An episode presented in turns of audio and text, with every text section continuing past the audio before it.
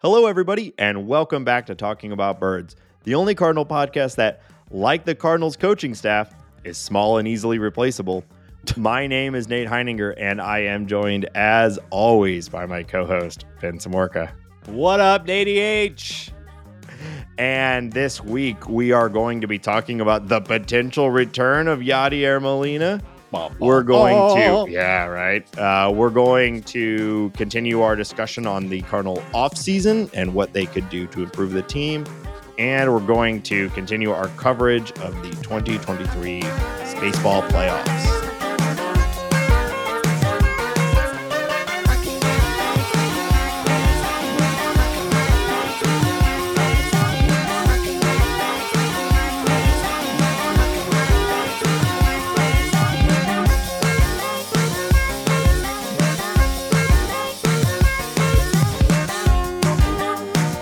You have an idea for the opening bit, tweet us at Talk About Birds. Hambone, my boy, how you doing? How you feeling? What up? I'm You're wearing good. sunglasses. You're in your basement. Yep. It's Yeah. good luck. I'm feeling great. Yeah. Mm, Got my shifty eyes going back here. I can kind of Uh, see the reflection of myself Ooh. off ooh. of your glasses. You know, you never know which way I'm going. So that's I'm just keeping you on your toes. Uh, but no, I'm doing great, Nate. The weather is uh, fine. Uh, Mm, Playoff baseball has gotten more interesting. it has. Uh, yeah, no, I'm doing well.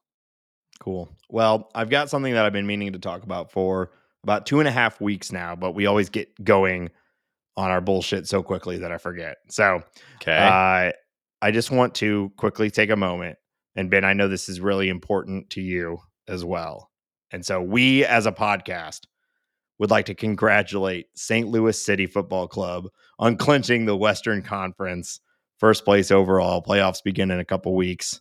It's been quite the season. well, I don't give a shit. Nobody cares. Come on, Roman Bürki, best goalie in the league, might win the MVP, which, as far as I understand it, is equivalent to like a pitcher winning the MVP. So you know you got to be truly remarkable. Wow. Um, it's been quite the season. You know, I think that MLS is this is all orchestrated and conducted by the powers that be to get a bunch of suckers into MLS in St. Louis, spend their hard-earned dollar going to that stupid stadium and and wearing the Mhm. pink jerseys and singing and whatever the hell you guys do. Um, About half and of then that. next year you're going straight to hell and everything's going down. Um, Maybe we're yeah, going to Margarita Hell. You should go to Margarita Hell. I, I just don't care. Um, Yeah. Well, I get it. Denver's football team, their soccer team is trash. yeah. Uh, and it's owned by Stan Kroenke, I believe. So you shouldn't care, frankly. yeah. Um, but we have a good team, and it's great. And yeah, the- I'm sure the owners are the, uh, the not morally is, bankrupt. I'm sure there's no, no, issues. Oh no, yeah, they're, I'm sure they're great. The stadium is beautiful, and Yeah. I will get you to come to here and go a ga- go to a game at some point. And if you're I gonna, pay for absolutely nothing, including beverages, I, I could maybe be convinced to go. But Well, I I'm just don't care. Yeah. Well, it's been quite the season, and uh, the playoffs start in a couple weeks, which should be fun. And it's nice to have a St. Louis team that is doing well this year. Uh, so uh, we also, I forgot to do it last week, um, but I thought we'd do it at the top of the show to get this to to wrap up a season long game Wow. that we played together. Uh, if you don't make it to the end of the episodes, uh, we've been playing a game. Uh, this two years in a row where we do our we call it Draft Day Heroes and Hatchlings edition, and we both had to pick players uh, at the beginning of the year: three from the 26 man, three from not the 26 man, and whoever accumulated the most Fangraphs war over that time over the season would win. Well, last year ended in a tie, and Shocking. A shocking, shocking. tie. and even more shocking because because of an on-air stat correction. This is insane. Uh, uh, this year has also ended in a tie, and so we were using Fangraphs as our source of truth for the war, um, but uh, in order to break the tie, we have switched to baseball reference war. And Ben, I'm here to uh, to give you those numbers. Are Drop you ready? them on me, Nate. Okay. So uh, just to recap the teams, um, I drafted Nolan Arenado, Nolan Gorman, Dylan Carlson, Matt Liberatore, Gordon Graceffo, and Moises Gomez. And Ben drafted Goldy, Tyler O'Neill, Tommy Edman, Masyn Winn, uh, Guillermo Zuniga, and Jake Walsh. And both of these sets of players ended at a 6.1 total Fangraphs war. And with baseball reference, the final numbers are Ben, you re- ended with a 5.3 Okay. baseball reference war. And my team ended with a 5.0. Oh, that feels good. So obviously very close still. Um, the big difference, and I did think this was interesting. So on Fangraphs War, Matthew Liberatore put up 0.8, almost one full war on Yeah. very little actual in-season production. Mostly that one incredible game against the Tampa Bay Rays. Uh, on Baseball Reference War, he was negative 0.3. Wow, So- that's a big swing. It's I- a huge swing. Do not quote me on this, but if I remember correctly, I think Fangraphs War values high strikeouts for pitchers uh, Hmm. more highly than Baseball Reference War does. I think Baseball Reference War is more focused on uh, ERA and innings pitched. Um, so that I think that might make sense. But if you know or want to correct me, hit hit us up at talkaboutbirds at gmail.com. But I'm 99% sure that's the rationale there. And uh, you suck. So uh, yeah, it sucks to suck, man. Yeah. Um, let's see. Other differences. Masyn Winn was only negative 0.6 instead of negative 0.8 for you. We'll take that. Um, All and that yeah, winning. yeah, that was really the big one. Dylan Carlson was worth 0.5 instead of 0.2, so he gained a little bit from Yeah. this. Um, it also had Arenado and Gorman with the exact same war. Now my- on Fangraphs, they were barely apart from each other as well, but it just sort of again speaks to the the. It's funny how it's such a different story. Nolan Gorman putting up two and a half war. We're like, hell yeah. It's Nolan coming. Arenado putting up two and a half war. We're like, oh no, what happened? The bounce back must happen. Yeah. Yes. Yeah. And it, I think it will. I think it will next year. it would it would be shocking for the season to go next year as it went this year. Full stop. Like Yeah. pretty much down the down the entire roster. Yeah. Yeah. I 100%. So, If if That- is the case, the Cardinals, you know, Oli Marmol's talking about how this is the one of the more important off seasons of Cardinals baseball. Like that is the case, then like we're in rebuild city. We're we're yeah. we're yeah. figuring other shit out. Yeah, it's it's a it's a um it's a far deeper issue if Nolan Arenado is basically in his full on decline years. Yeah. Paul Goldschmidt, I mean, he he reasonably is in his decline years, but like, Well, we'll talk about I got some some numbers Yeah. on Goldy I want to drop on your yeah. lap uh later. Um, but yeah, if if we have a repeat of next year uh, and all the offense stays bad too, it's it's gonna be a it's gonna be a problem. It's gonna be bad. It's gonna be bad. Um, Wow. Yeah. Well, speaking of the future, Yeah. Nathan, looking Benjamin. forward, there's a lot of Yadi talk right now. A lot of Yadi talk going on. Yadi, Yadi, Yadi.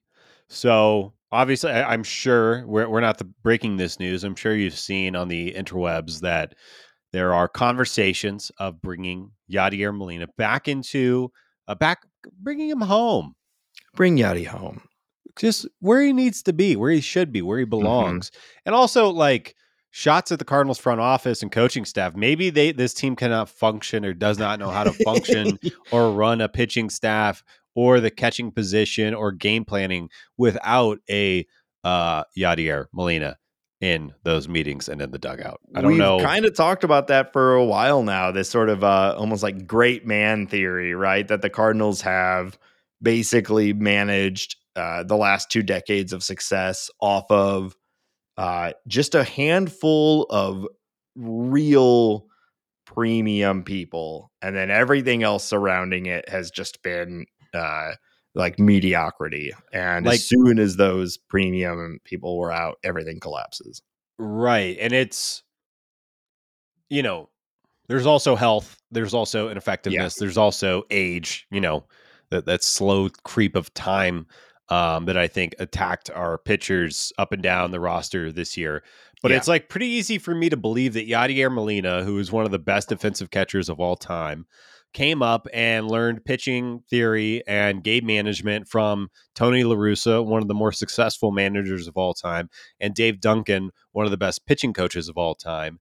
Um, so that kind of perfect storm allowed the Cardinals to get by longer and further on less than maybe would be possible in a situation Yeah. that wasn't so perfectly concocted for that all to happen, right? It's Yeah. that's like I, it's very narrativey and it's very like, of course, uh, one plus one equals two type of thing. But like, I don't, I'm, you know, we're Yeah, sitting here in I- the off season and I believe it more and more. I well, and it it also kind of makes sense, you know, if you're running a business, you're running an organization and you're looking at where you need to improve and like that's where you're putting your focus and your attention. Like you know, it's it's short-sighted, but you can see why they would maybe be like, well, we don't really need to work on a uh, like a catching coach or anything like that, Right. You know, outside of the minor leagues, um, because you know we we've got it at the top level. We don't need to work on game calling. We've got it at the top level. Let's focus on the other things that we need. You know, um, it, again, it's short sighted, but you can kind of like you can see how you can get comfortable just letting that Right. part of your business like stay the same because you just And- don't need. You've got it already. And, and as we talked about last week and was reported by Katie Woo in the Athletic, like if you already have a small, smaller than average brain trust in your front office, so maybe the existing members are spread a little bit thin compared to other organizations. You don't have maybe that person in the room saying, "Hey, are we thinking about this properly?" It's no, Right. it's that the wheel's not squeaky. So, you know, charge forward and we'll focus on, you know, attaining Nolan Arenado or Paul Goldschmidt or, or whatever these other kind of lofty projects that the front office has completed. The, the draft room has obviously been a massive focus for that group. Right. So, yeah, it all kind of makes sense. Um, And so, how do you fix it?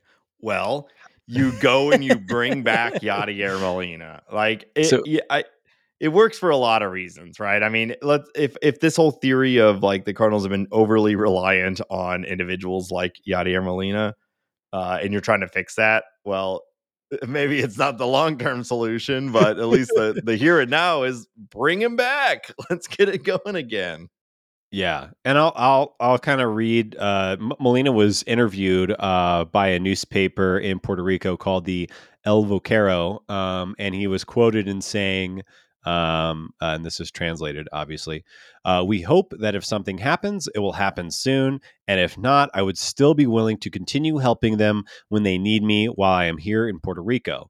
They have the knowledge of my willingness uh, and then a parenthetical to paraphrase his thoughts uh, to accept a coaching slash advising position. So, I mean, that's saying that there there's mutual interest. Yadi's willing to make it happen. I'm sure. I'm sure that money will not be an object of of like uh, consternation as far as getting this done. It's more going to be like, what is the specific role? What Yeah. is the workload? If Yadi wants to go back to Puerto Rico for a family thing or a personal thing, is the team going to be Basketball okay game. with that? I, I'm you know a basketball game. I'm obviously reading between the lines there a little bit, but I'm guessing that he wants to maintain some flexibility while also helping the team, and maybe they're trying to work out exactly what that looks like.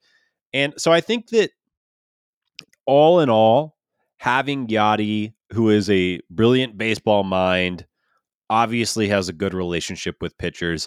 Obviously, I think that he can. I, I I believe that it is obvious that he has something to teach the Willson Contreras, Ivan Herrera's, uh, Jimmy Crookses of the world, Mhm. um, and and probably the uh, good majority of the young pitching staff as well. Um, and I think that's inherently good. I do think that while this is worth. They, they Cardinals should do this. I, I I'm going to fully stamp it. The Cardinals should make this happen. And uh, if it's to prep Yadi for an eventual management role, if it's just to be a special advisor, whatever that is, I'm pretty much here for it. What s- s- maintains when we're talking about this type of thing is the insular nature of the Mhm. Cardinals. And they are what you're doing, or what you're just saying is like they are just rewinding the tape. Yep. Um, maybe this is side B rather than side A, but it's the same damn thing that they've been doing for the past 20 years. Um, so I, I, I know I'm talking out of both sides of my mouth, but it's like, what, what am I supposed to, to think here? What, how, Yeah, Uh, I'm happy, but of course, it's Yadi. Yeah, uh, Like, no Cardinal fan is going to be like, "Mm, is it the right idea to bring Yadi or Molina back? You know, it's like, it's obvious. But I think, is, is he going to usurp power from Oli Marmol in the clubhouse?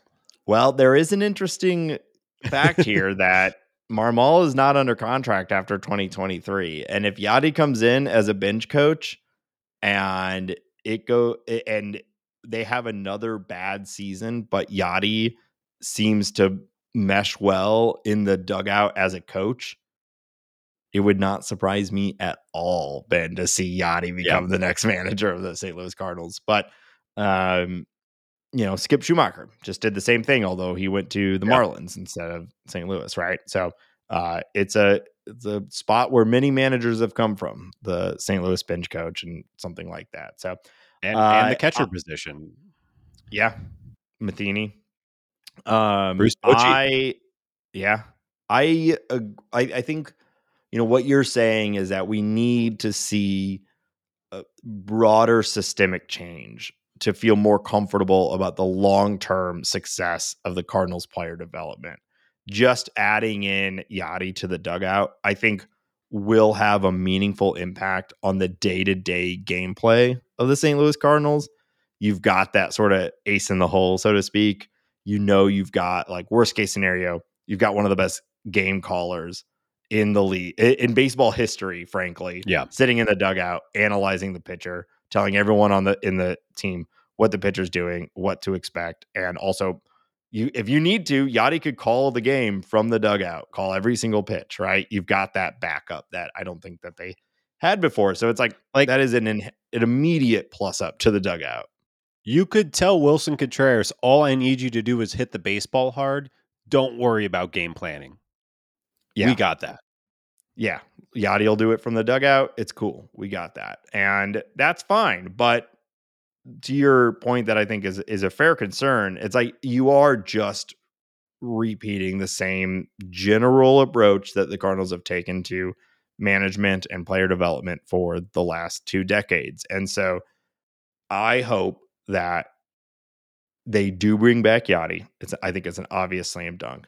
But if that ends up being the only major change to how the the Cardinals player development and and coaching staff is um is designed and implemented this offseason, then I think it's going to be a major disappointment. It will be akin to what the Cardinals did last offseason when they signed Willson Contreras and we said, "Great.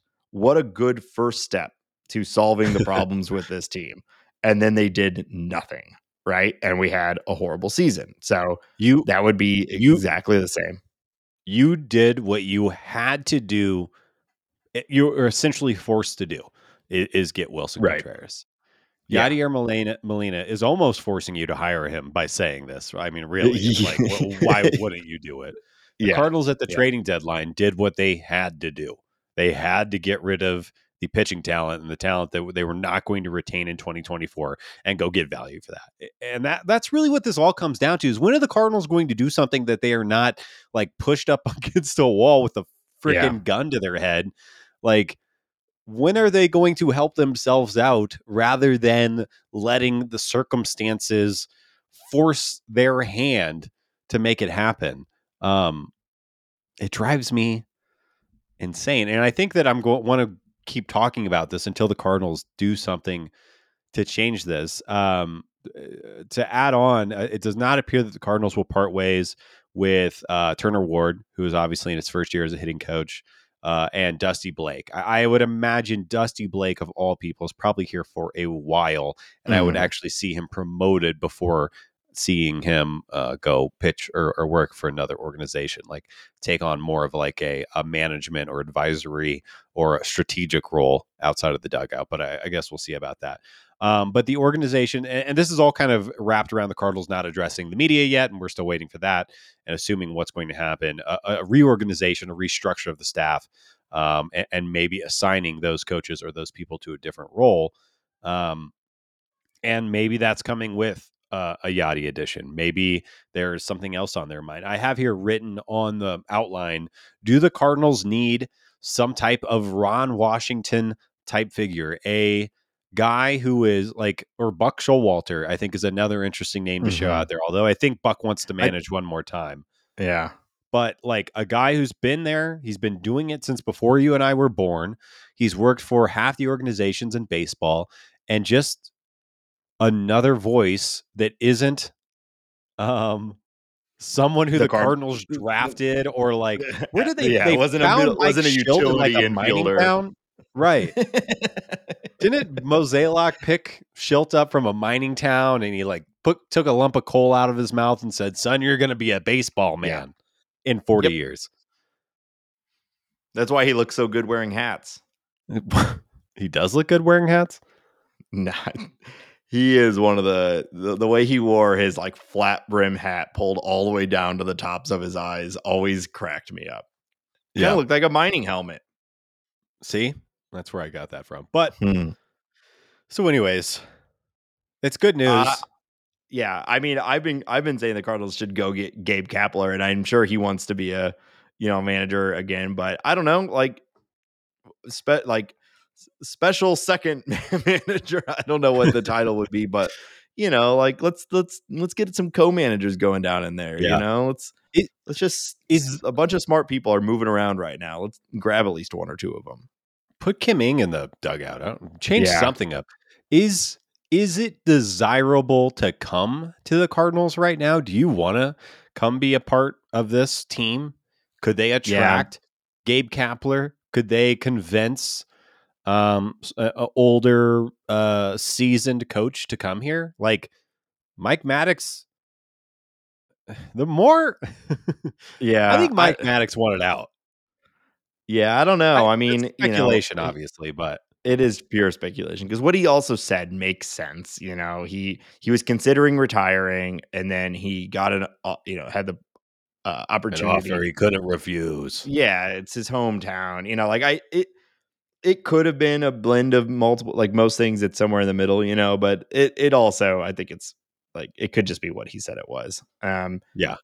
Uh yeah i don't know what um you know i don't know who's out there right now uh and who would be like the right fit and, and whatnot but it, it certainly seems that way. We've been saying it for a while like just somebody else um that yeah like you said wasn't an old coal miner or drafted as a middle infielder for the St. Louis Cardinals in like 1985 or whatever. Yeah. Uh, yeah. They need like a like a former Rays. I'm trying to think of somebody who had like been on the Rays a few years ago and was a solid team player but not great. Like one of those zero war 1200 plate appearance guys, you know? and, it needs. Yeah, I was going to say what's Ben Zobrist up to, but you know, Ben. Well, no, he's he's his war he's too, too good. He's, yeah, too good. he's too good. No, like a um, what's Logan Morrison doing? Is Logan Morrison out there somewhere? um, mm, uh, Mallex Smith. Um, Trevor Plouffe. What about Trevor Plouffe? That was like he was with the the Rays and the Twins and you know, he's got a good personality on a podcast and everything. I'm just saying the car. I, I think I'll I'll just I'll drop it. Anyways, new new faces, new names, maybe yeah. from the Rays or Dodgers or Giants organization, maybe even a Yankee. I don't know, just somebody. Yeah, I agree. I, I it, it at the very least something something major needs to happen this offseason on top of bringing back Yadier Molina.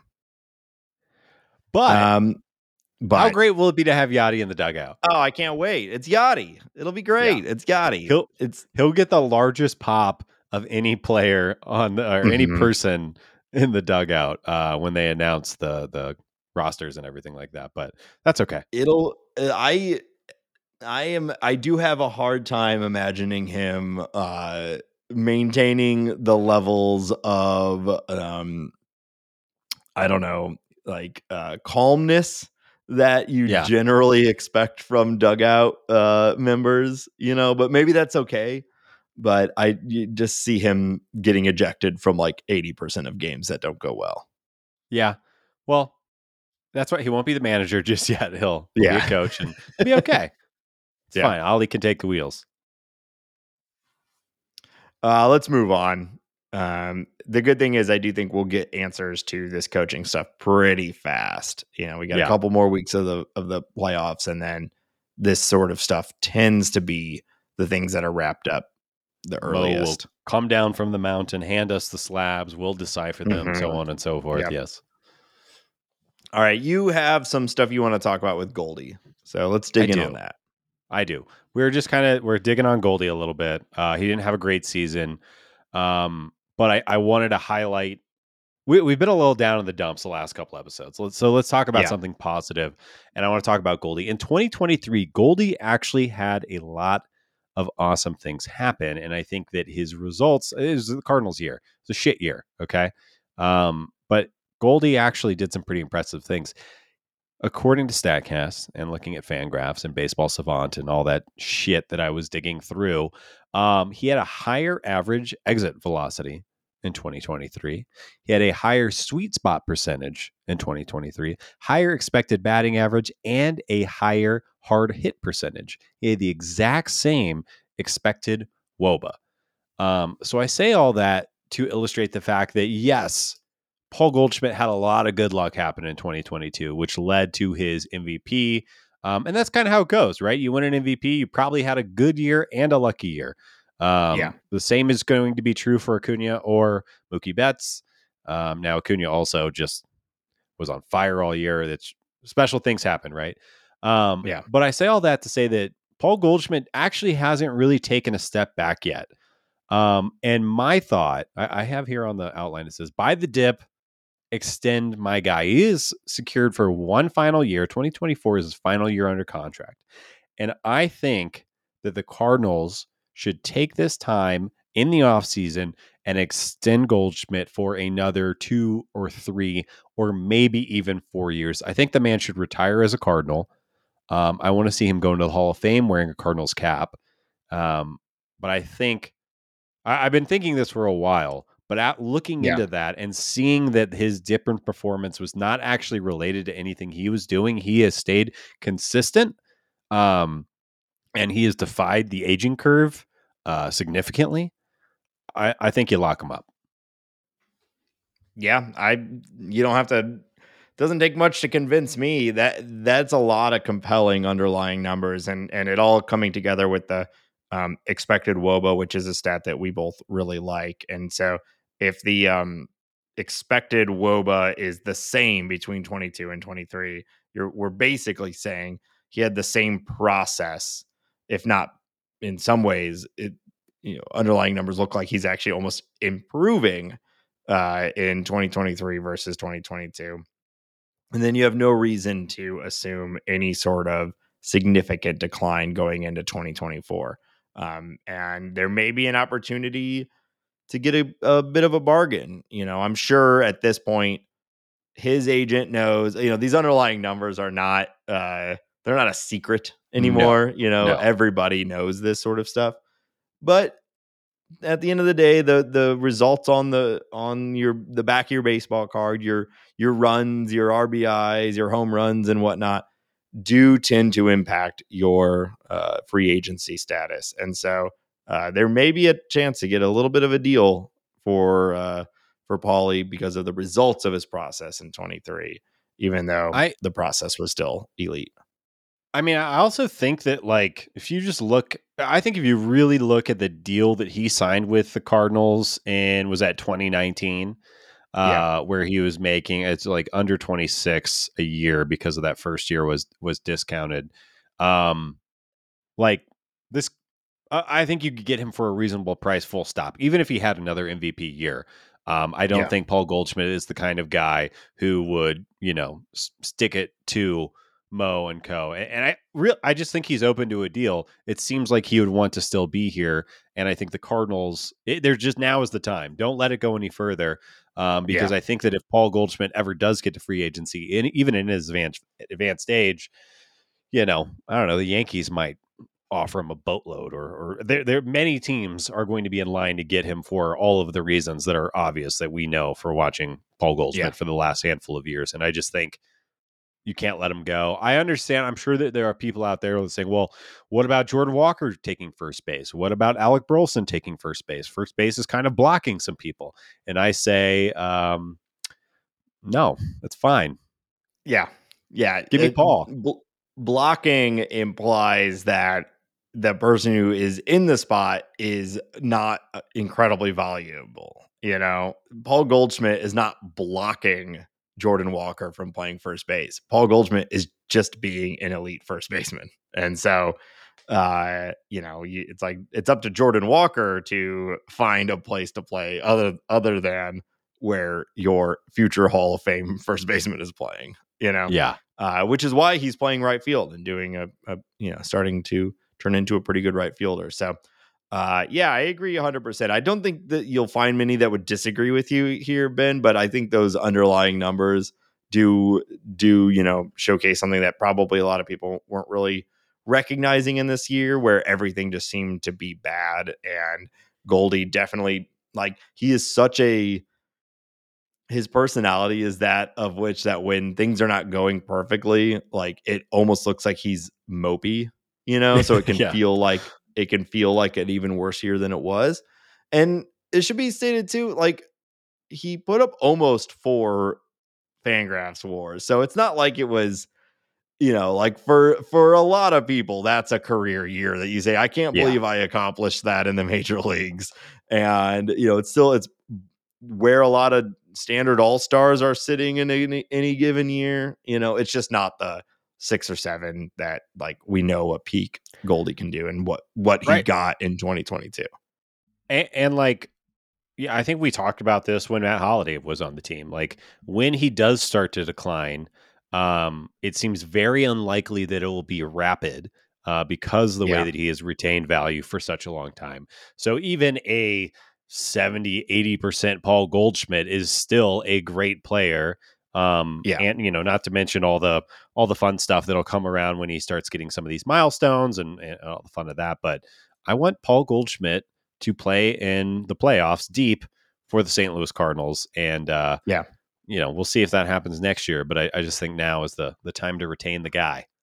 Buy the dip. Yeah, and between by the dip and with him and you know with Arenado, since Arenado has fully committed to staying with St. Louis, like I I don't think you'll have to convince Goldy. It's just whether the Cardinals think it's the right thing to do uh, long term. And I, you know, there's the Jordan Walker, but after that, there, it's not like there's a uh, like uh, you know. It's not like uh, where there's a ton of guys beating down the door to play first Right. base, you know. So, and Jordan Walker's young and and has can play in multiple spots if needed. Right. So, If if the Cardinals extend Goldy for three more years, he and Arenado's Cardinals tenure is lined up to end at the same time. And in three years, we could have the Goldy or the uh, Yadi Albert thing that happened as they walk off into the sunset. Although I bet Nolan keeps playing. no, I was gonna say Nolan will be 34 or maybe 35. So he'll he'll, He'll probably be 36 because there was Okay. that year added, that $15 million a year Right. added after the deal was done. Yeah. Yeah. So, and we'll probably go over this all again too. I hope in five years we're like extend Arenado, put him in the Yeah. hall as a Cardinal. Which Which so I would have to imagine. I, I, I if Goldy ends, if Goldy leaves the Cardinals at the end of next year and has a good year, but maybe not MVP. Do you think he like and he, and let's say he went into the hall right after that? Would he be doing a Cardinal hat or a Diamondbacks hat or I think he'd be a doing a Diamondbacks hat. Yeah. No, or like a no would. label. I think- yeah. No, we, we need some playoff runs. That that'll Yeah. change it. Not that it really matters, but that would that would change it. Is we need He won uh, his need to MVP as a Cardinal. He did, but we need to get Paulie in like the CS at least, and I think well, that he did once, but it went horribly. You, Yeah. we've all forgotten that. You know, he did go to the NLCS for the Cardinals, uh, but it's an NLCS that uh, that we just don't like to be forgotten. Yeah. yeah, That was 2019. so bad. Yeah, He needed his buddy Nolan. yeah, that's what it was. Yeah. All right. Uh, well, I agree with you. If you uh, if you're out there and you disagree with the Cardinals extending uh, Goldschmidt, let us know. Yeah. Um, you got some stats here from uh, the fall league. What do you want to talk about? Oh yeah, I just want to. We I don't want to go too long on this. I'm just going to hit a few notes here. Uh, but uh, Hjerpe and Roby have made their Arizona Fall League debuts. Um, Hjerpe did not look great. He is being a reliever right now. His fastball is slow, um, and he is being ineffective. Uh, I was reading a Keith Law article that was essentially assigning him reliever status um, unless he can get something to change here soon, which is not ideal. Uh, but I don't think ultimately that Yeah. shocking based on what his profile was coming out. He also is having some really bad splits issues where righties are kind of beating up on him right now, but we'll see about that.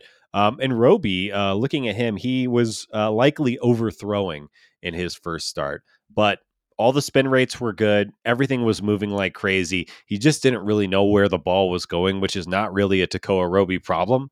Uh, so Yeah. nothing to be worried about.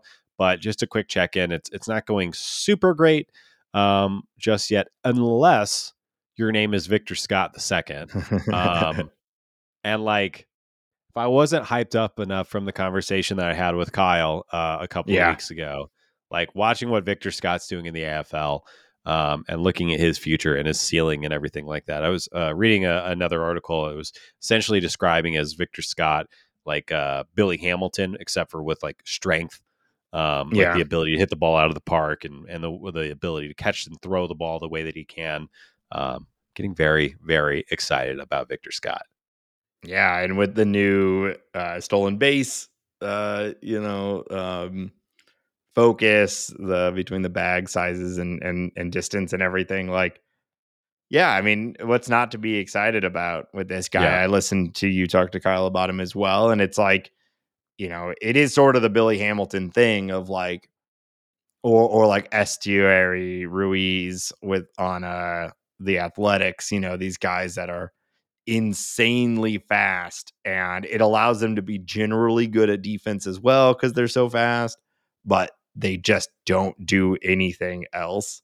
And so there's just been this like like someday there's going to be one of these guys that are the fastest in the league and they can do like one other offensive profile thing good enough to where they become this dominant exciting force in the league. And you know, with with his speed, you don't have to have that much power to become uh, you know, incredibly valuable, but you know, those those two things don't usually go together. That's why it's such a rare combo. So is Yeah. he that rare combo? I certainly hope so. And what's the timeline? If he's playing in the AFL and he's doing well, that's usually uh, kind of a signal that this person is going to be in the big leagues pretty Yeah. soon. I wonder, like, is he i- i- assuming that this next uh, the rest of this month goes well for him? Is he like legitimately in the conversation for breaking with the big league club next year and and taking over center field and maybe some trades happening and and him kind of being handed that uh, maybe sooner than we expected? I don't know. It's that's wild speculation, of course, but Yeah. Feels early, but the outfield has been so uncertain.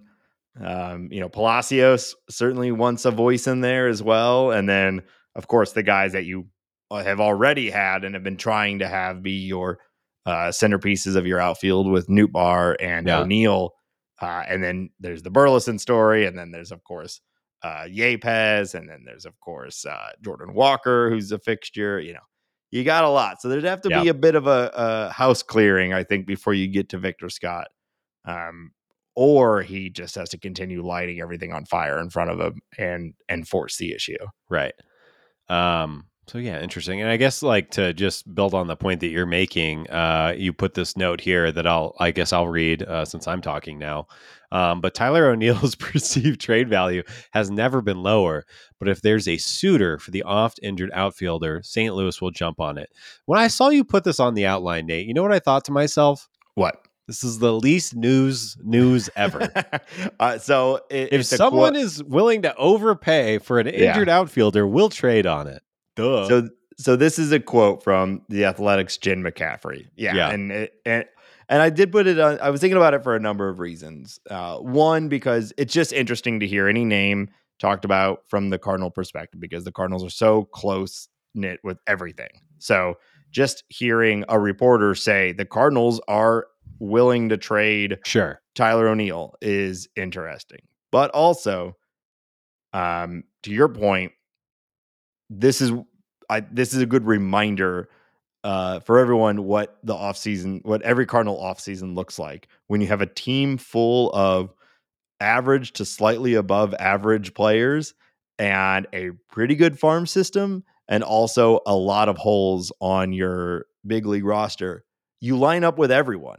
Everything yeah. lines up with everyone. If like so our you know writers need to put out content and so they start to do stuff like this. And that doesn't mean there's an actual rumor, there's an actual conversation, there's been any actual development in a trade. Um, but yeah, of course, the Cardinals are willing to move Tyler O'Neill. It makes yeah. sense. I mean, personally, I'm torn on it because it is it would be an incredible sell low. I don't I can't even imagine what you're getting for a Tyler O'Neill right now unless he's a throw in and and yeah, another nothing you know, after two years now of pretty ineffectiveness. Uh, but you know, he he likely has to go. Like him and like three of these other guys I just listed all kind of need to go, or you know, some version of all three of them, or you know, three of those like five guys I listed kind of need to go, whether it's O'Neill or Burleson or whatever. I kind of don't care at this point. Just like they all, we need to try to turn them into one valuable piece. yeah. Yeah, um, yeah. I guess we'll see. I, I would. I, I just, I, I'm. I would expect Dylan Carlson to be traded before, but we'll see. Yeah. It depends on the team, how far they uh, are away from contention, what they're trading for. Um, that being said, like everybody knows the numbers, everybody knows what Tyler O'Neill can do if a team right.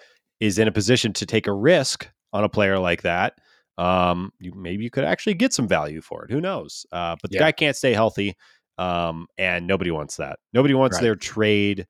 Like going back to that Yankees trade for Montgomery and Bader. I love Harrison Bader. I think he's a four WAR player. I think he's really good.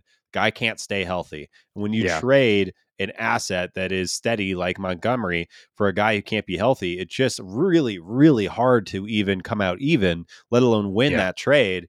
And what front office can convince the rest of their baseball ops department that Tyler O'Neill is going to finally click this is this the year. year. Yeah. yeah, this is the year. Seems hard to do.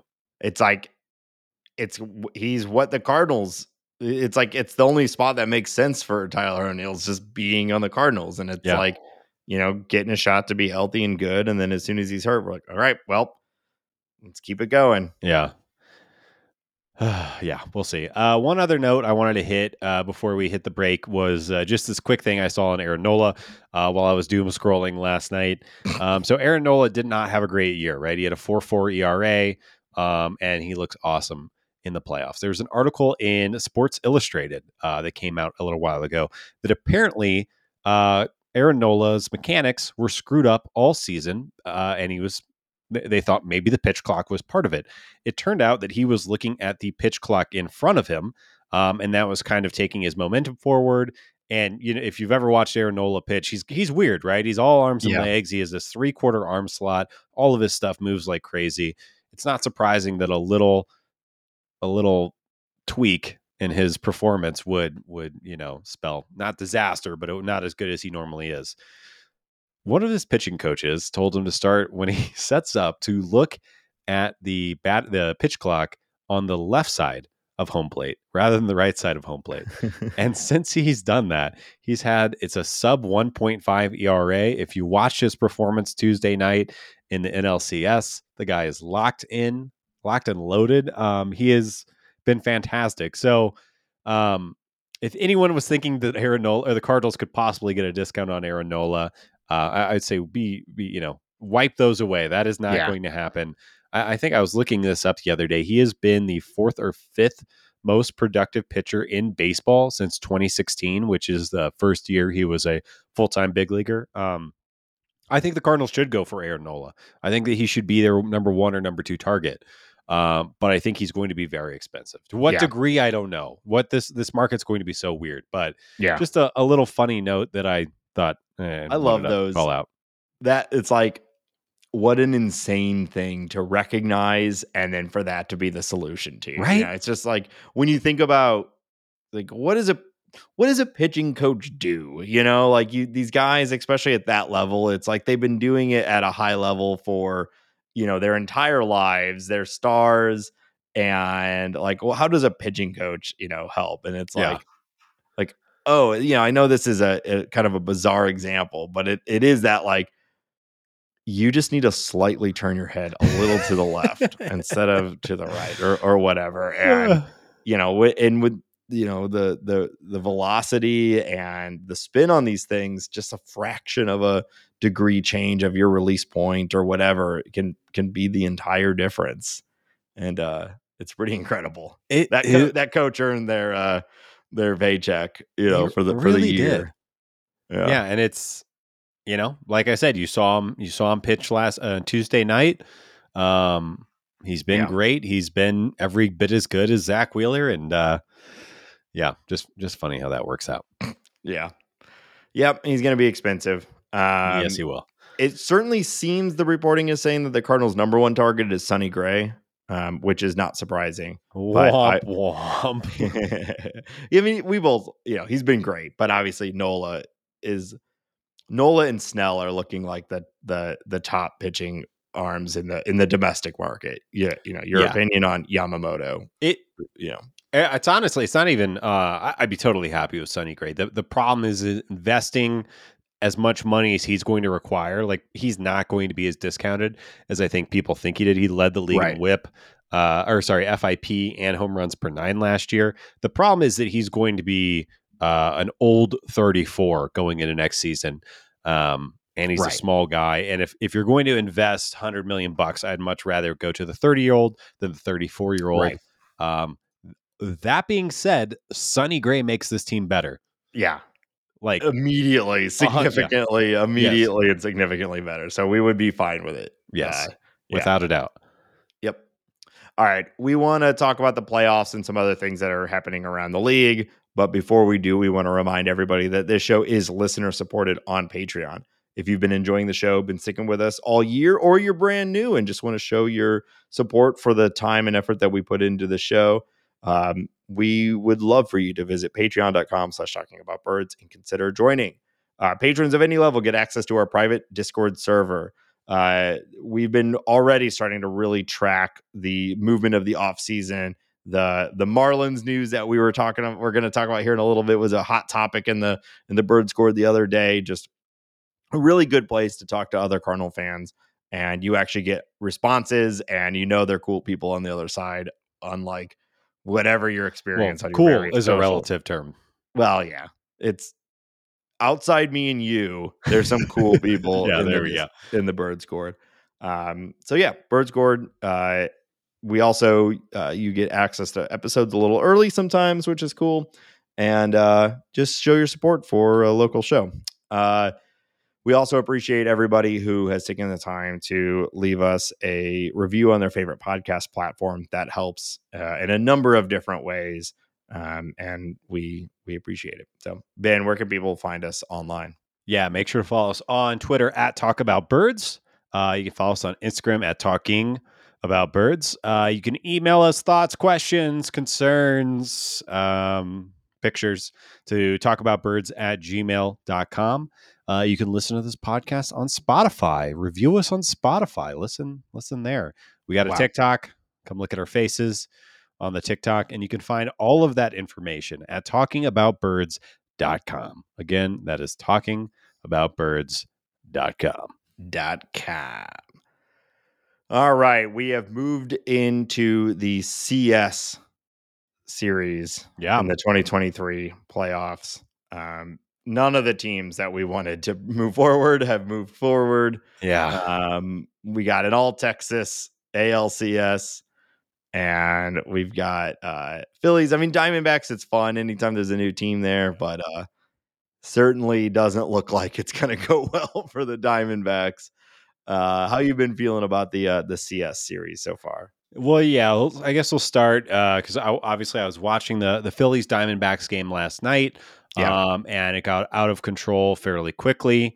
Um, but because I'm a masochist, I did watch, sit there and just watch all nine innings as the. Yeah, Uh, I you watched know- the Monday night game. Yeah, It- it was a tighter game, but it was still, yeah Phillies ahead the whole time. Right. And, and it's, you know, when you really look at this team, the Phillies or the this matchup, the Phillies are just the better team. You you look Yeah. at like Bryce Harper, Trea Turner, um, that alone, like two superstars, two superstars that are also playing like superstars. Trea Turner has a 302 WRC plus right now um, uh, in, in the playoffs. And he's hitting for power. He's stealing bases. Um, my my lovely wife was transfixed by a very smooth slide that Trea Turner had into third base last night. He's just so good. yeah, Yeah. Um, and you know, I think last night, uh, and, and I like the Diamondbacks, and I want to root for Corbin Carroll and Gabriel Moreno. great stash.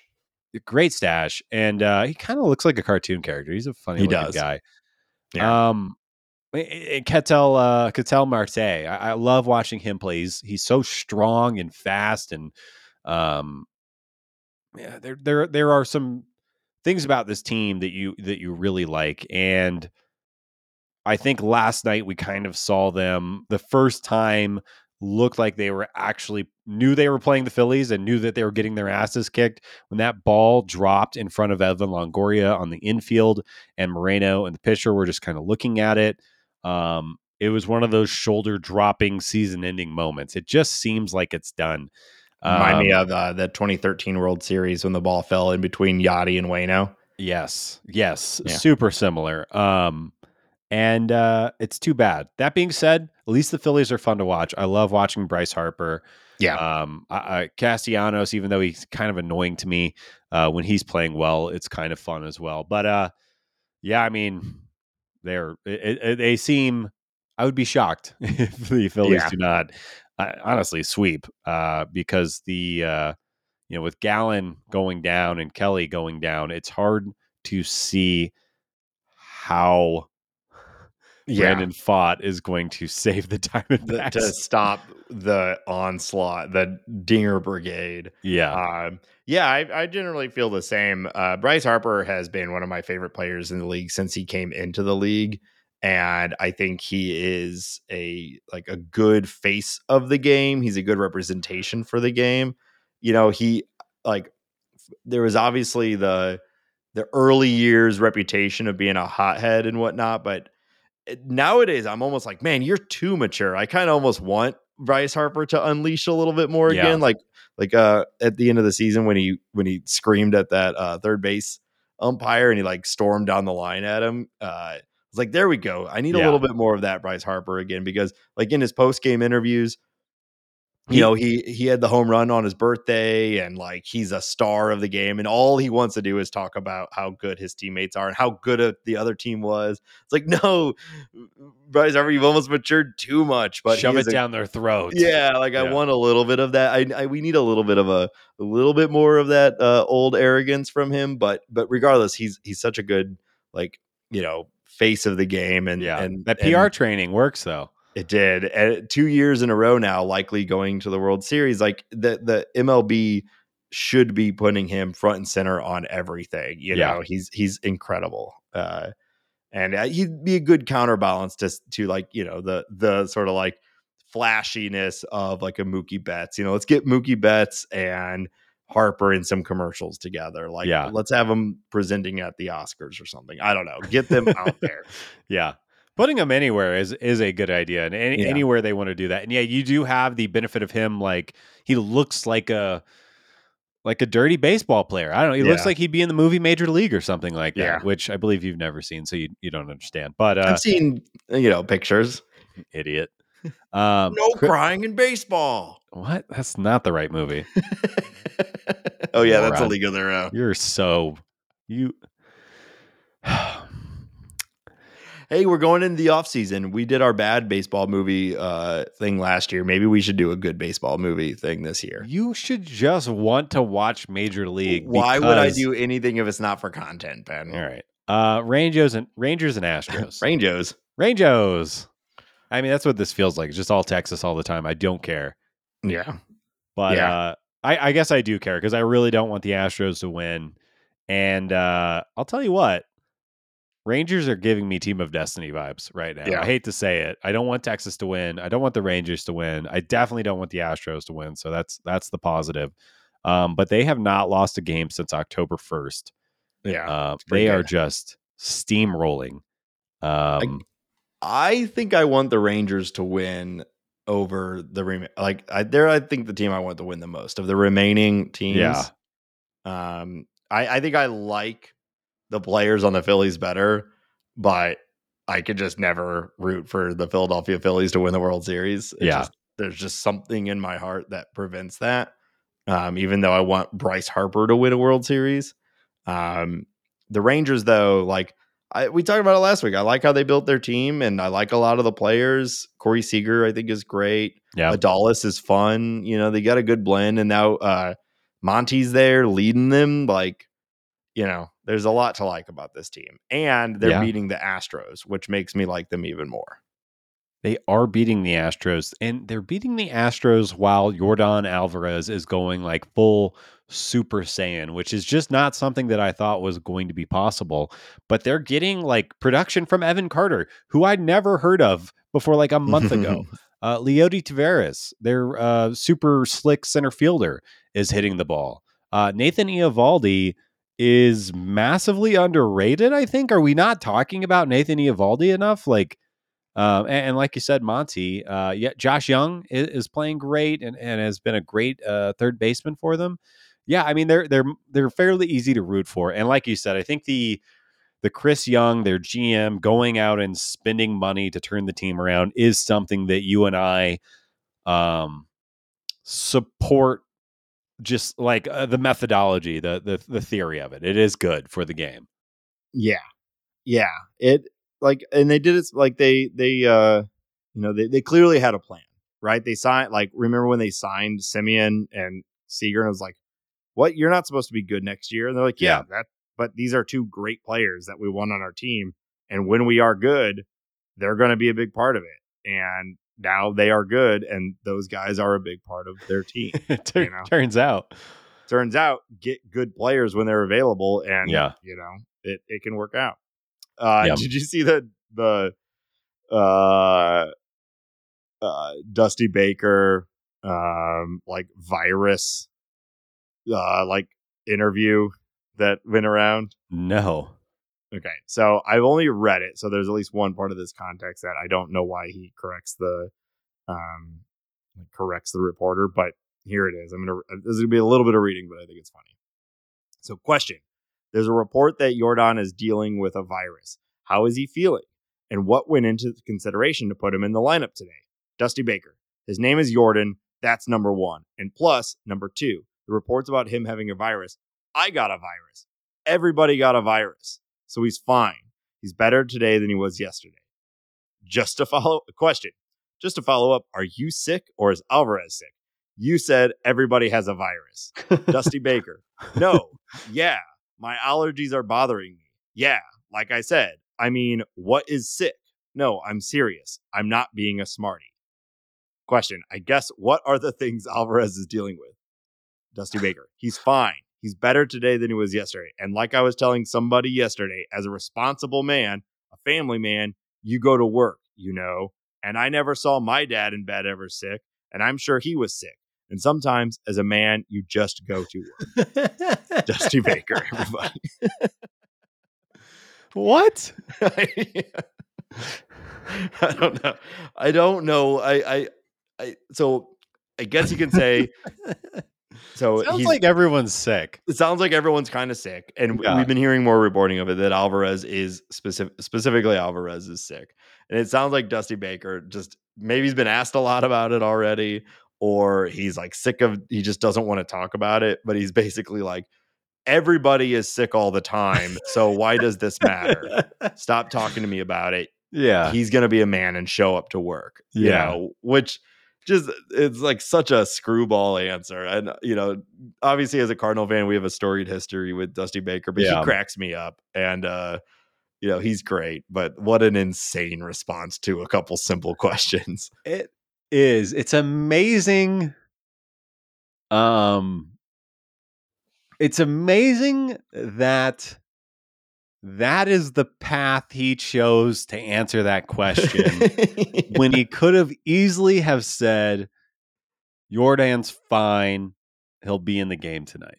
yeah. But deciding to take to reference his father and rubbing dirt on it Yeah. and Yeah. uh, call in masculinity and He's sick. um, I'm sick. We're all sick. I got allergies. You know, Uh, I just love the reporter too, actually following up. Like, what do you mean when you say everyone is sick? right. And it also, for a moment, sounds like that Dusty doesn't know the difference between allergies and a virus, yeah. um, which is you know explains a lot uh, for a lot of folks over the past couple of years. But um, Mm. it's uh, I, I yeah, I, I don't really want to comment on much more than that. I think that that's beautiful and it's uh, Yeah. poetry. And uh, thank you, Dusty. Yep. Thank you, Dusty.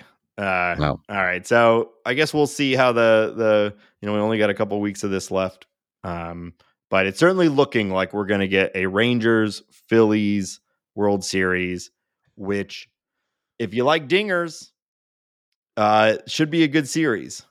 Should be fun. Yeah, it- Yeah. it's uh, two teams that are built in very similar ways. A lot of homers. Uh, Texas definitely has a far better defense, um, but they Yeah. both teams have two uh, uh, top starting pitchers, um, which which makes that exciting. And you have the Max Scherzer factor, where I think he should be pitching tonight. We're recording on Wednesday. Um, you know, if Max Scherzer can get five innings, uh, that really changes how the Rangers look uh, going forward. So I guess we'll see. Yeah. Well, let's uh let's run through some uh some league news. What have you got for me, Ben? Yeah, I referenced this early in the pod, but uh, the Marlins and Kim Ng part ways. Uh, essentially, uh, Kim Ng brings the Marlins to the playoffs, albeit by a wing and a prayer, the first time in 20 years. Yeah. Um, and Bruce Sherman, who is the principal owner of the Marlins, uh, lets her know that he wants to hire a POBO, uh, president of baseball operations, over her. Um, and she says, Well, I did a good job. Why are we doing that? Why don't I get that job? Um, and she declined her half of the uh, mutual option that was over her final year of control. Uh, and I kind of say good for her. I think that um, Kim Ng is somebody who doesn't care about being the first woman GM in baseball. Um, but I think it's important and it's something that you and I should be aware of and, and talk Mhm. about and celebrate. And she is going to get a job somewhere else. But it is kind of crazy that a person, wh- or irrelevant to her sex, is obviously like, or how to phrase this. Many people would say that she's overqualified for the role of GM. She's in her 50s. She finally gets that role, turns a team around, um, even though she has an owner who is unwilling to spend on the team, still manages to find value, get that team going, make some smart trades, um, and uh, and gets that team into the playoffs. And then he decides to make that move. Um, I do wonder. I do wonder what is going on in Bruce Sherman's tiny little brain. I I also have written down here. I think it's, pardon me. I think it's important to note that only it was three or four years ago, Bruce Sherman ran Derek Jeter, a highly competitive baseball man out of Miami, who was not only the CEO of the team, but a partial owner.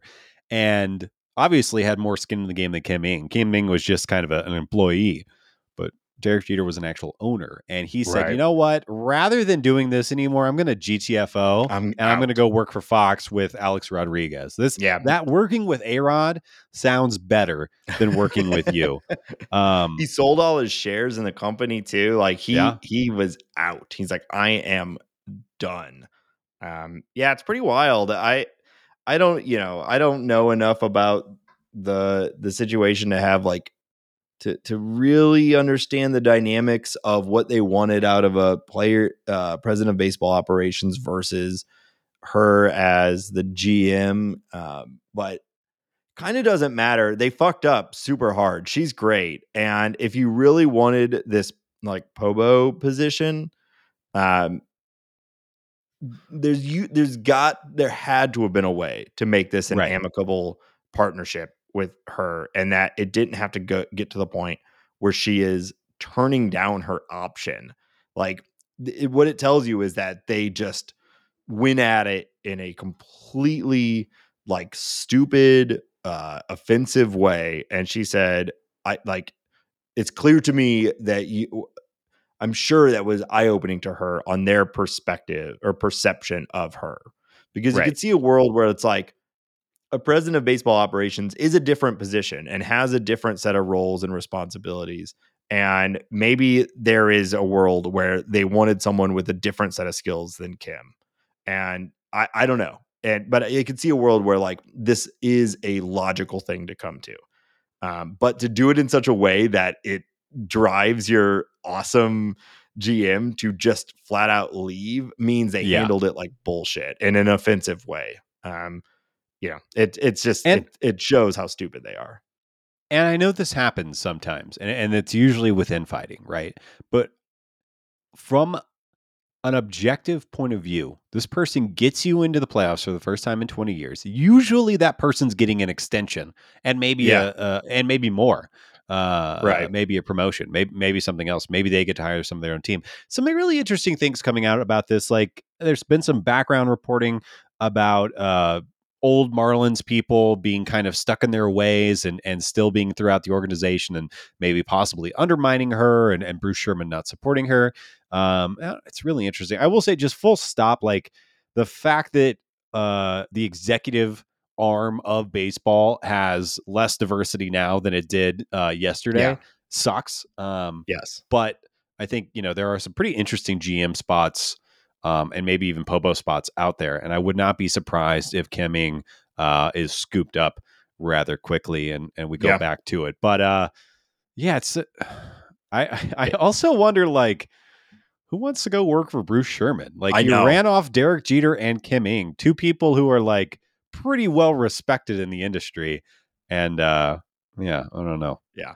It's I mean, you you touched on it. You know, I don't think we're the most qualified to to really have this discussion, but can you think of a more cliche uh poor handling of a woman in an executive position than this? Like chasing them off because you want to hire a new boss for them. Like yeah, it's like cartoon tropey like oil baron i'm gonna build a i'm gonna build a, a refinery on that kid's playground it's like it's really hard not to read it as like just sexism that you know is that she rightfully is pissed Right. off about and is leaving um, and let's so- say you know it, it, doesn't really matter uh bruce sherman's in, intent here it is Yeah. you know the, the the it uh the optics are bad as they say the optics yeah. are bad and what are the It's- odds that it's not part of it's an old billionaire ding dong what are the odds that this isn't uh exactly what it looks like i Right. guess and uh you know the other thing is like how how she got two years. Irrelevant to her skills her resume her sex anything like that nobody can fix a baseball team in two years. Most of these people have they have five six year plans. Um so the fact that she made it to the like she i I would say for her limited time in the chair did pretty damn good yeah um, I guess we'll see what uh Mr. or Mrs. Next Hire does, but uh good luck. Yeah. And uh I'm sure those emails from Bruce are fun to receive. So good luck bring to her you. to uh bring her to the cardinals i'm I, i'm calling for a Ng Kapler uh you know brain trust bring him over to st louis It'd be pretty interesting. Uh, Get some smart people over here and some people outside of the org. Um, in similar but different news, Alyssa Nakken uh, formally interviews for the Giants managerial position, believed to be the first woman to ever even interview for a manager role. This uh, she was a uh, bench coach or uh, operating as a coach for the Giants the last couple of years. But kind of cool. It's you know Yeah. maybe one step uh, back and, and one step forward. Um, but just the fact that those conversations are happening, I, I think is pretty cool. And uh, you know, we'll see. Uh, I think that that I would not be surprised. They're going to cast a really wide net Yeah. for that role, um, but we shall see. Yeah, I mean it's a bummer that it's 2023 and this is the first time someone's been able to interview for it, but uh, it is a step forward, and that is. is good. It is So, good. yeah. Um, all right. More baseball news. Brandon Woodruff expected to miss almost all of 2024 after shoulder surgery. So, um, I mean, you never call for it, you never hope for injury, but uh, you know, it just got a little bit easier for the Cardinals in 2024. So we'll we'll take it, but obviously we would rather have just beat Brandon Woodruff than him miss the whole Yeah. season. but, but def- big central news for sure. Yeah, yeah. Uh, speaking of ace pitchers, Clayton Kershaw is still undecided on his future. I will say I'm going to bet he's coming back. Uh, yeah, I, unless he wants to do like a Koufax sort of thing, you know, which I know he gets comp to a lot anyway. Like he was really good in 2023. He You was know, their he best his- pitcher this year. Yeah, he had his standard injury problems, but like he was other than of course a little game in the uh in LDS, he was incredible this year. He's good when he pitches. If he's done with injuries, just or if he's done with like the rigmarole, he's made his money, he's going in the Hall of Fame, Yeah. he's just done with it. I'd respect that, but you know, I think any team would be would benefit by having him next year. if if I was Clayton, I would do the Roger Clemens thing, and I would come back after the All Star break and give him as much time for his body to get healthy as possible. Hmm. Yeah. And the Dodgers that'd would let him do that. And also, the Dodgers are good enough that they could, uh, basically, you know, Just float a starter for half a season. yeah, they Yeah. Uh, all right, moving back into front office news. Uh, James Click, uh, who, you know, was kind of the, uh, I think, pretty smart front office guy for the Astros for a while uh, after getting fired by their owner. Uh, he joins a number of other ca- candidates who have declined the spot for the head of base. Uh, sorry. Boston's baseball operations department. The other names are former Rangers president of baseball ops Jon Daniels, former Marlins president Michael Hill, and Rangers GM who was just extended, Mike Hazen. Um, and I find it very interesting. I, maybe Kim Ng will be thrown into this list as well. Hmm. But you know, we're talking about like who would want to work for Bruce Sherman, who would want to work for John Henry. Look at the way John Henry has or kind of handled this situation. Um, going back to Dombrowski, obviously Chaim Bloom. I think Chaim Bloom wasn't doing a great job, but I also think he was limited by John Henry. It is kind of crazy to me that this is not one of the most desirable jobs in the sport. Yeah. And multiple people are saying, "Mm, I'm good. Yeah, it's pretty damning on the reputation of the of the seat because yeah, being the GM of the Boston Red Sox, like it's a pretty big one, right? It is. So or the the president of baseball operations or whatever of Boston is a highly desirable big picture baseball position. But if people are like, no, you go do it, uh James Click something is staying as a vice president with the Blue Jays yeah. to not come and do the Pobo of the Red Sox. Yeah, not a good look. It's yeah, Yeah. very strange.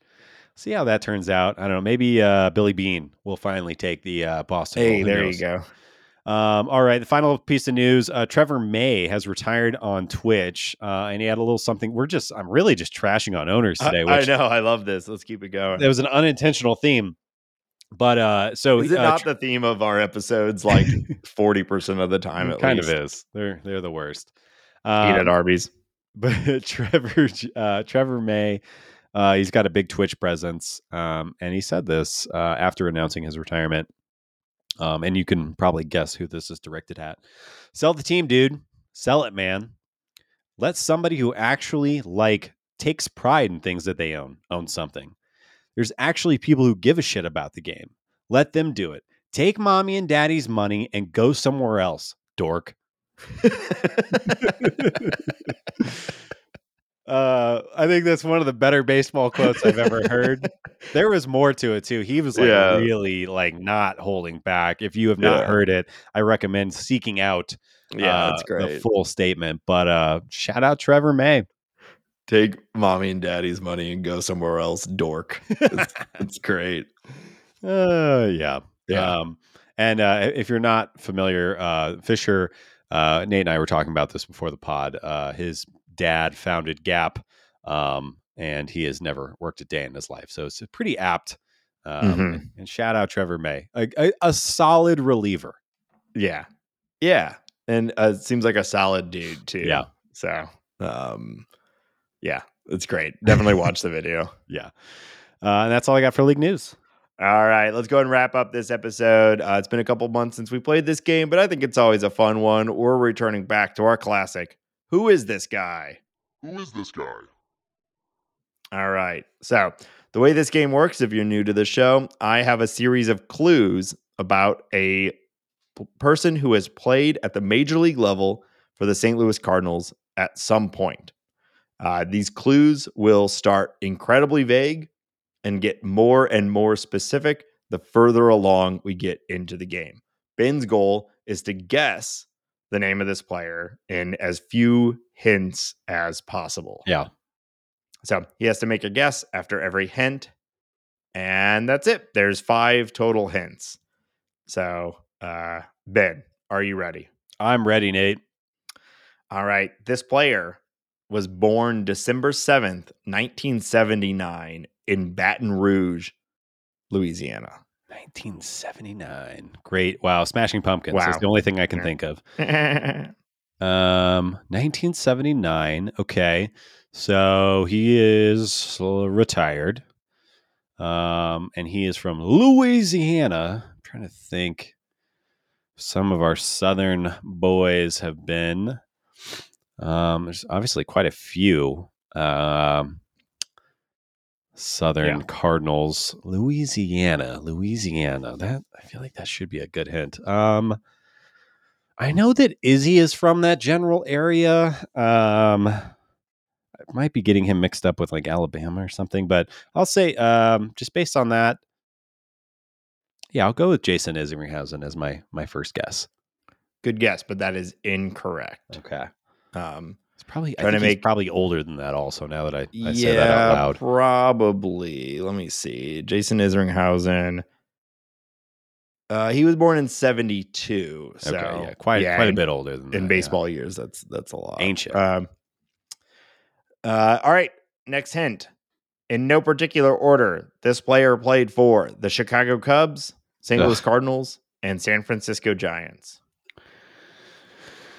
Okay, that's a short list, which should be helpful, right? Yeah. Um, Okay, Cubs,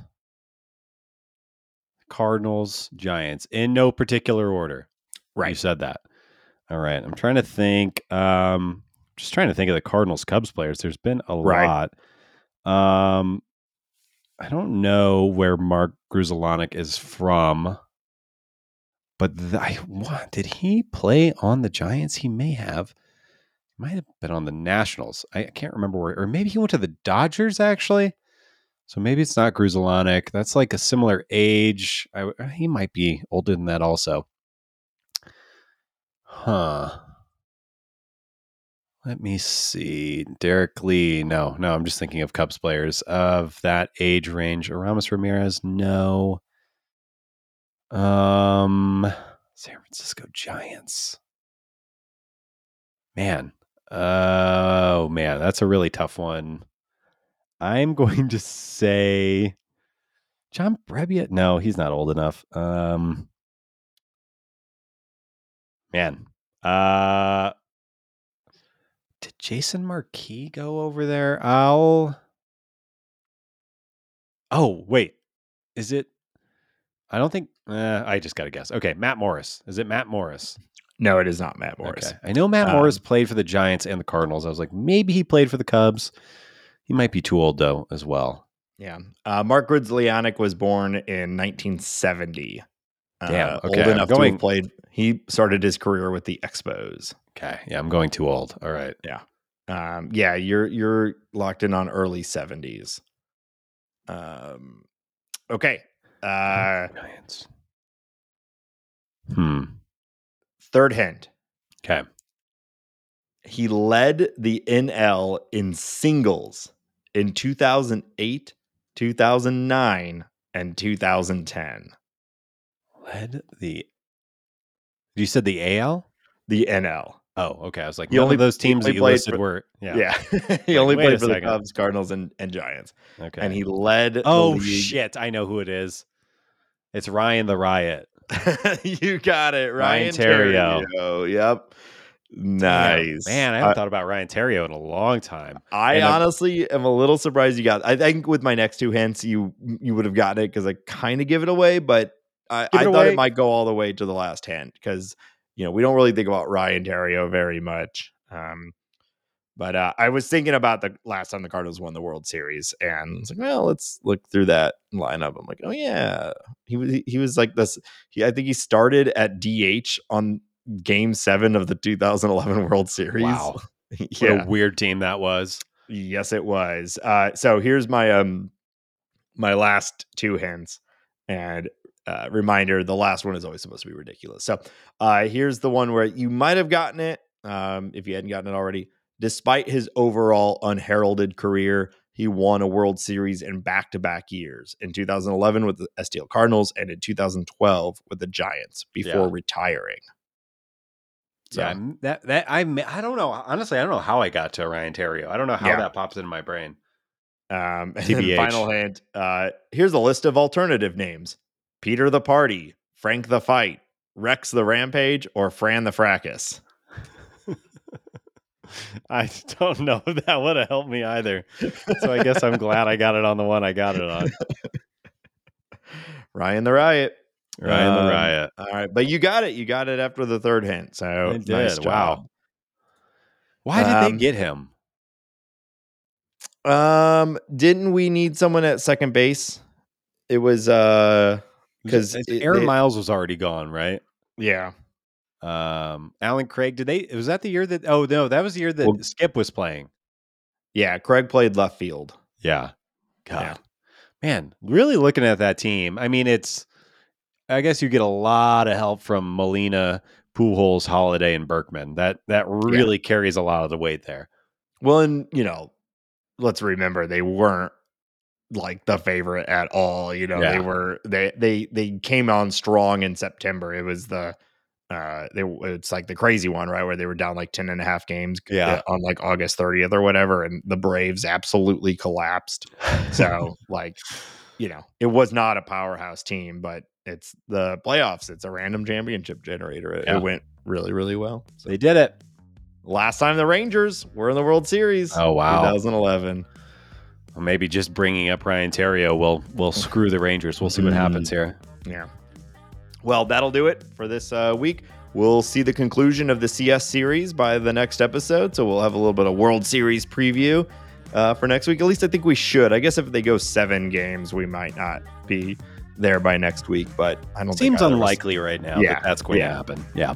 So we'll continue our coverage of that, and we're getting closer and closer to actual off-season news. Uh, so that will be exciting. As always, if you have a question or comment, find us on all of our various uh, social media platforms. And again, consider joining the Patreon, patreon.com slash talking about birds. And until next week, uh, I guess go Rangers. Sure. Bye. Bye.